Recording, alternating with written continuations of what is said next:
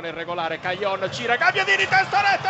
Mertens, Mertens la mette dentro, sul pallone di Caglion Mertens è andato in posizione centrale lui alto poco più di 1,60 e mette il pallone in porta e qui si erano un po' fermati i difensori della formazione della Legia di Varsavia eh, perché pensavano che Caglion fosse scattato in posizione irregolare in realtà eh, l'assistente Donna ha lasciato proseguire Caglion l'ha messa al centro Mertens è andato a prendere il posto di Cabiadini nel ruolo di punta centrale e andato a impattare di testa ad anticipare la possibile intervento di Resniak e a battere in modo imparabile Kuciak proprio sotto la curva che continua a tifare ma salta di meno adesso della Legia di Varsavia